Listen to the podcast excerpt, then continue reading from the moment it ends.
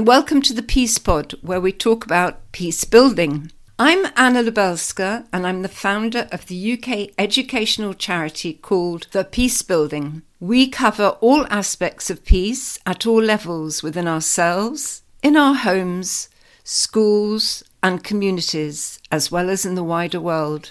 It can seem that the world is full of conflict and nothing else, but there are many people everywhere working for peace. We bring you their stories to help you take action to make the world a more peaceful place.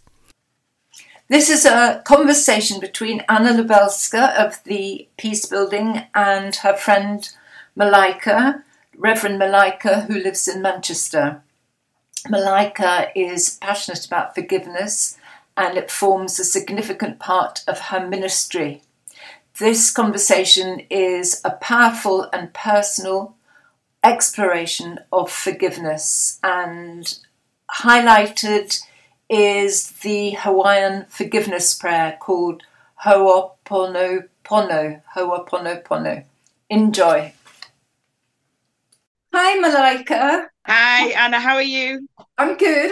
It's nice weather here. Not here. It's all a typical Manchester rainy day. Oh, I love a Manchester rainy day. Mm-hmm. I used to live in Manchester years and years ago. Malaika, it's really important to be talking about forgiveness, which is such a fascinating subject, especially at this time. We've got the Ukraine-Russia war, we've got terrible things happening in the Middle East, which makes it a kind of painful context, doesn't it? Especially this last 2 weeks, it's just awful. Even within all of that, forgiveness is still something that is an important topic to think about. And it's something that I've known you for about 10 years, and it's always been something that I think has been really close to your heart. And probably since you started to be an interfaith minister. Probably even before then. Yeah, so do you want to tell us a bit more about yourself, and then we'll go on to forgiveness, your forgiveness journey? Yeah, so I've been an interfaith minister for 11 and a half years now. Even before I was an interfaith minister, there was something I was passionate around, compassion and forgiveness. I'm also a peace ambassador and one of your patrons too. I was born into a situation where my parents were unable to care for me. And I think that a lot of people would have had a resentment towards their parents that didn't want a relationship with them. And I've kind of done a lot of work on myself and realised that my parents were unable to care for me. And they were very young. And I was blessed to have been raised by my grandmother. And I realised as I got older in my 20s, that if my parents would have raised me, I would have been a different person. And so my parents both live very near to me, like within 15, 20 minutes. I don't have a relationship with none of them. And they both don't want me in their lives. My father's never wanted me in his life. I've only ever seen him once. My mum, she's got mental health. And so there has been times when I'll go in and support her. But the greater part of my life, we've been separated. And I think that was where I found I wanted to do work on forgiveness. It's a big thing that, you know.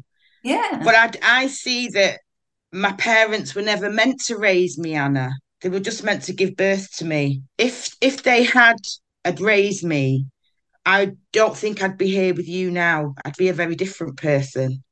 I'm sure that's true. And I remember you've always spoken very positively about your grandmother. Yeah. And, you know, she was with me for 18 years of my life until she passed. I know that she's with me in spirit all the time now. And I just would never have it no other way. You know, my parents have journeyed in their own way, and they were very young when they had me. They were teenagers. They came here as children in the Windrush. And I just see them as they've got their own brokenness and their own pain and trauma. I really strongly believe that they were only meant to birth me for me to do my serving in the world.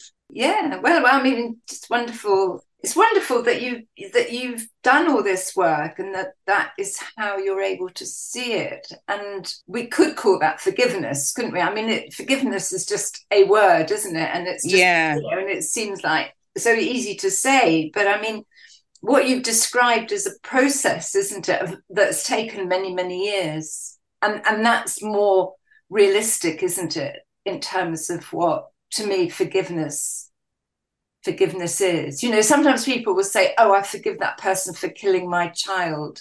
And they'll say it just after, you know, a sudden death or murder. Mm. But I always think it's going to take years to really live that forgiveness, isn't it? It doesn't just happen. I think sometimes it's different. I mean, there was other things in my life that I learned to forgive after that. But then about 10 years ago, or maybe about 7, me and another Interfaith Minister, Helen, you came on the workshop. We built a forgiveness workshop. Yes. And I'm actually in the process of booking to do that in the new year as well, to deliver it again in the new year. One of the processes that we taught was the woman who her son was murdered in America. And some years down the line, she then started to have mediation with him.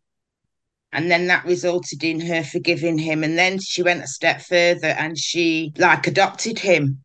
And they became this amazing mother and fostered son relationship. And I think that in situations like that, I think you can forgive, but it's not going to stop you from grieving. Yeah, of course. Yeah. You know, and I think that's the difference. And especially in circumstances when the forgiveness bit comes out quite quickly. I think that there's something around the forgiveness is a separate feeling to the grieving.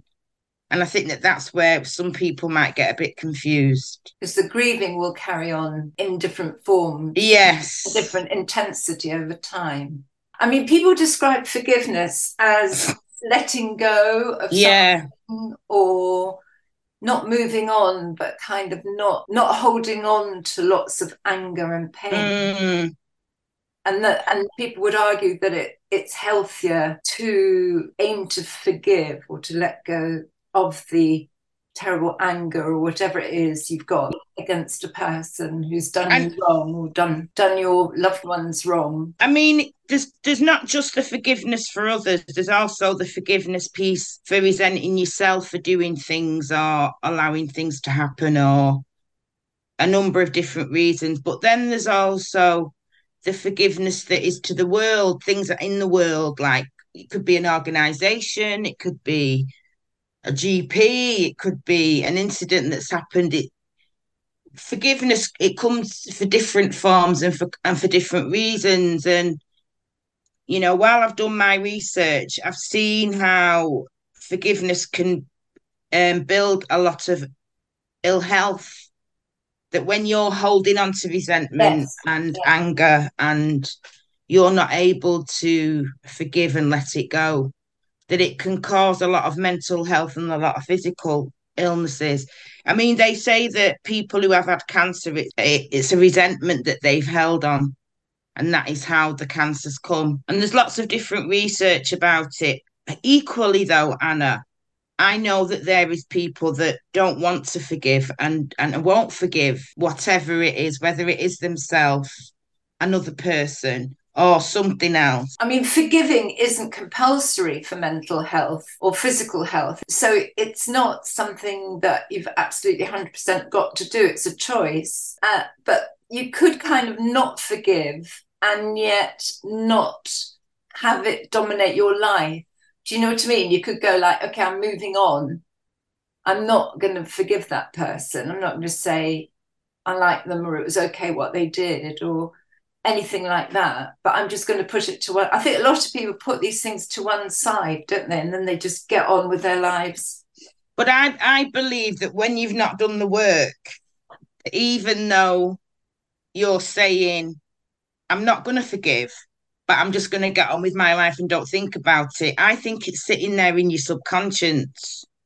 I think it comes out in other ways. So I believe people like Trump, my interpretation of souls like that is that they're just living in a bed of resentment and not forgiving. They might not realize that that's what it is, but I believe that that's what makes them behave in that way. You know, recently I've been challenging a lot of white spaces around racism on two of the charities that I chair. And I've noticed that I've been doing it in a very aggressive way. And I know that I've been having conversations with myself around why I'm not doing it in a peaceful way and what's going on for me. We had an equality and diversity day yesterday in Birmingham, in Worcestershire. And it was really difficult, you know, and I even said in that space that I'm tired of this challenging people and fighting for the Black struggle. I'm exhausted. And at 53, I'm asking myself, should I put the baton down and let the younger people do it now? And maybe the reason why I'm doing it so angrily now is because I'm tired. And they were saying, oh, no, don't stop, don't stop. You're really educating us and da-da-da-da-da. But I'm still looking at me because there's something in me. Yeah. I believe there's some resentment stuck inside of me, Anna. And I need to look at that. And that's why it's making me express myself in that way. Yeah, I mean, I'm half Jewish. My father was Jewish. My mother was Roman Catholic. I'm Polish heritage. And of all the stuff that happened, horrible things that happened during the Second World War, including my father's mother being gassed by the Germans, now I'm relating to you from the position of realising now that I've never really said I'm in any way, shape or form Jewish, because I've always tried to fit in, and I've even sort of not really said I'm Polish, but I've tried to fit into, like English Anglican society.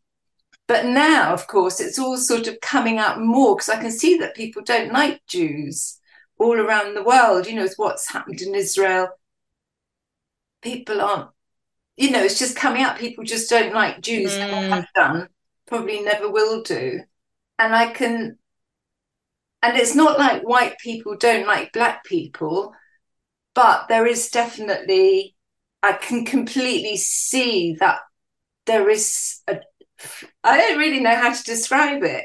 It's like the other day I was on a bus with two Black women. They weren't together. And I was all kind of smiling at them. They were talking to each other. And I thought, they are seeing me as not one of them, definitely. And I completely respect that, because they've had such a different, because I've been able to hide being Jewish, but you can't hide being Black, can you? And that's well, in our workshop, that's the one issue that we talk about, because other groups will then jump on the bandwagon and say, yes, but we, but with Black people, we can't hide it.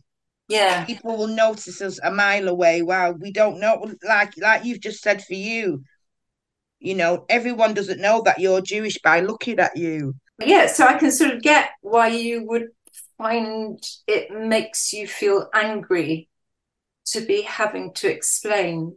I don't know, maybe the forgiveness is hard, isn't it? Because I could forgive all white people, or could I, I could never forgive the Germans for what they did to my family. But I can now see, with learning more and more about the Second World War and the terrible effect that had on people in Germany for all sorts of reasons, what happened to them in the war, that I've moved to a place of more understanding, I suppose. Yeah. And maybe that's it. Maybe it's the understanding that can kind of slightly water down the anger. I don't know. But let us go back. Let me take you back to one of the things that I always remember that you used to talk about is that particular. Is it a Hawaiian approach? Oh yes, yeah. I just delivered that. 2 weeks ago at Gartan Monastery. I love you, please forgive me, I'm sorry, and I thank you. Exactly. So just talk a bit more about that, because that's such a simple and powerful thing. Do you want to just... So it's a Hawaiian forgiveness prayer. And I've been using it for sometimes 10, 15 years now. The most profound story was Dr. Leddo. He was a psychologist, and he went to work at like a psychiatric unit.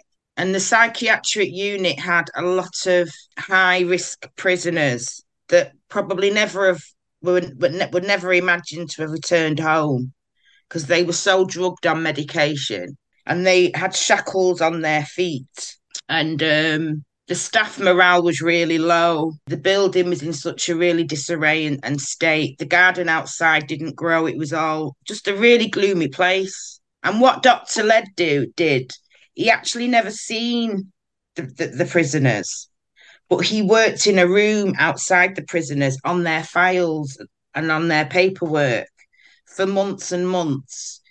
And he would just constantly recite this Ho'oponopono prayer. And, you know, to our surprise, the energy in the ward changed, and the prisoners were less medicated. They became a lot more happier. The staff morale had gone high. There wasn't much staff sickness. Even the grass outside started to grow. And remember, he never seen these prisoners. He just worked on their paperwork, reciting this beautiful, beautiful forgiveness prayer. And eventually the prisoners were allowed to go home. I use the prayer quite frequently in my life. I also use it as the forgiveness in writing. So I will write the prayer and put someone's name to it, and do that several times for a few days sometimes. Supporting someone with spiritual counselling, and I've asked her to do that practice for 7 days, morning and night, 35 times, forgiving someone in the morning or something in the morning, and in the evening just to forgive herself. So I don't just use it myself, but I also teach it when I'm doing spiritual counselling with a client as well. Say the prayer again now. So the prayer is, I love you, please forgive me, I am sorry, and I thank you. Well, it's called the Hawaiian forgiveness prayer.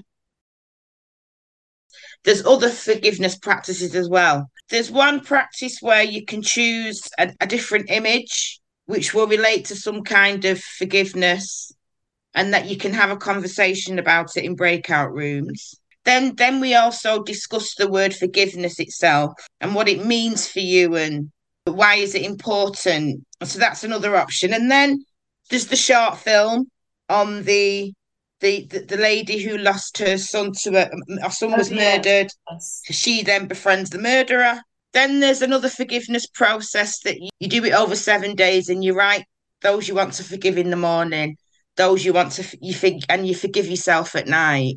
If you stop in them 7 days or miss one session, they ask you to start the 7 days again, but the words that you write are different. The words are, I, Malaika, forgive Anna totally and unconditionally.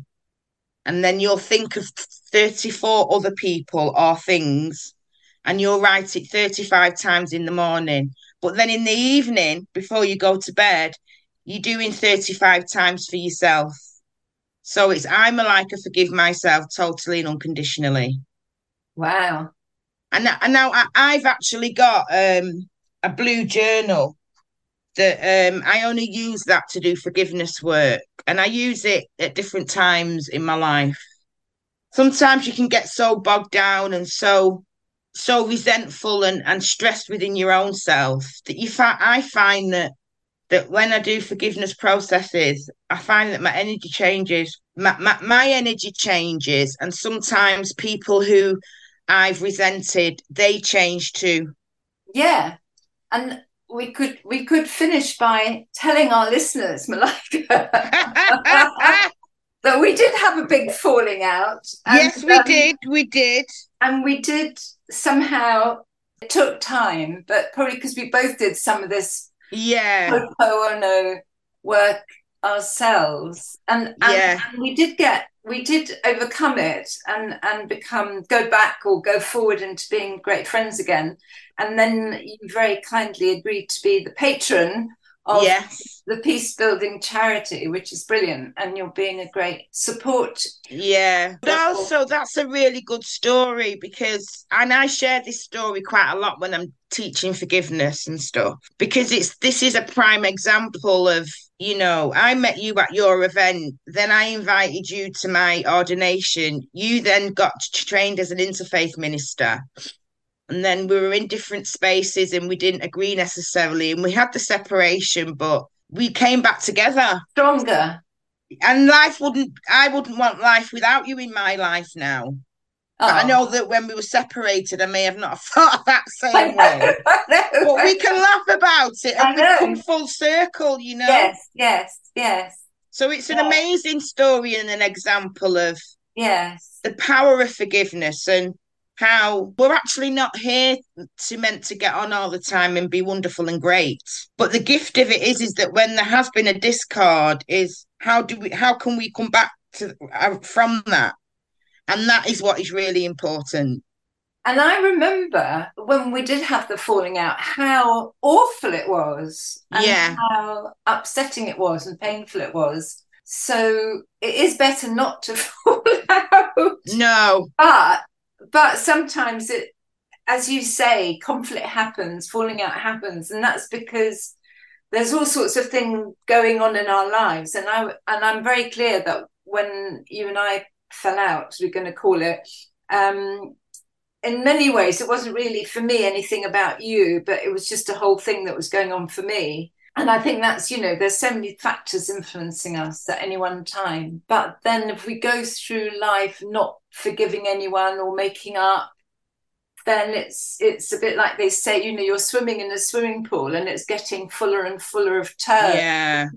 You know, so you you end up in this tiny space, you know, whereas if you do all that forgiveness or letting go, put it that way, then suddenly your world becomes much happier and, you know, you've got more freedom. It's freedom, isn't it? Freedom as opposed to resentment. Well, it does set you free, you know. Yeah. Yeah. I think it does. Thank you very, very much for your time. No, you're most welcome. It's always a pleasure and a joy doing bits with you. I always get very excited.